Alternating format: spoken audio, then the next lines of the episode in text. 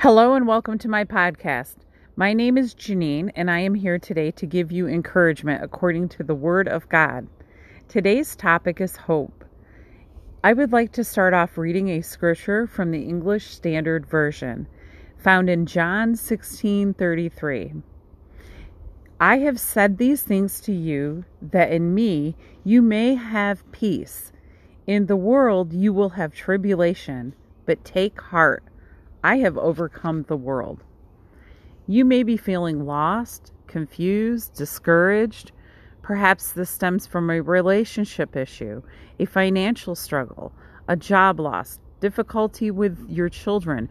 The list goes on and on. There's so many different kinds of difficulties that can arise in our lives. Absolutely no one is immune.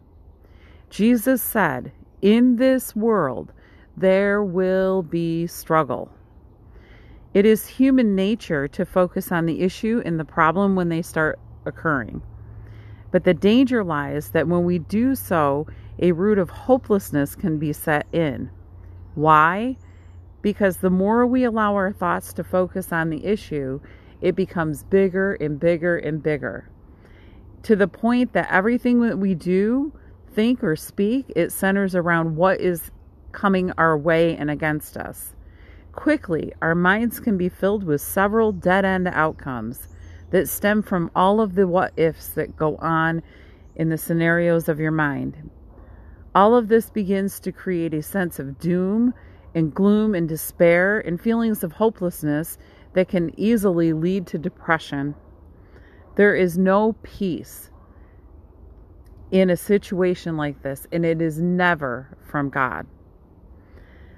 I looked up the definition of hopelessness in the Merriam-Webster dictionary. Hopelessness is defined as having no expectation of good or success, no remedy of a situation, or that is incapable of redemption or improvement and capable of a solution.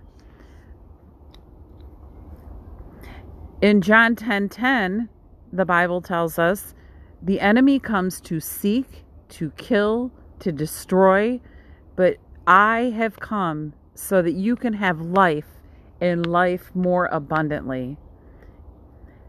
Let me encourage you. The answer is Jesus. He has overcome the world. And when we resist the enemy steadfast, he must flee. Immediately when a situation arises, go up. Go to God, get into the Word, and find out what it has to say about your situation.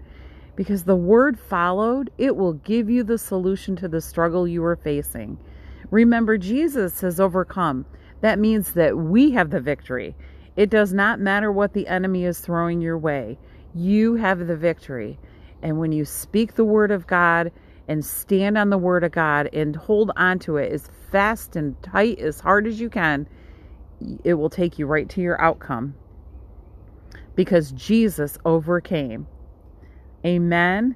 So when you get into the Word and focus and do everything that it says, holding it firm, God becomes bigger than anything you are facing. And Scripture teaches us that with God on your side, you cannot fail because the Word never fails. It goes forth and it performs and it does exactly what it is sent to do and purposed to do. In the New Living Translation, Romans eight thirty-one, what shall we say about such wonderful things as these?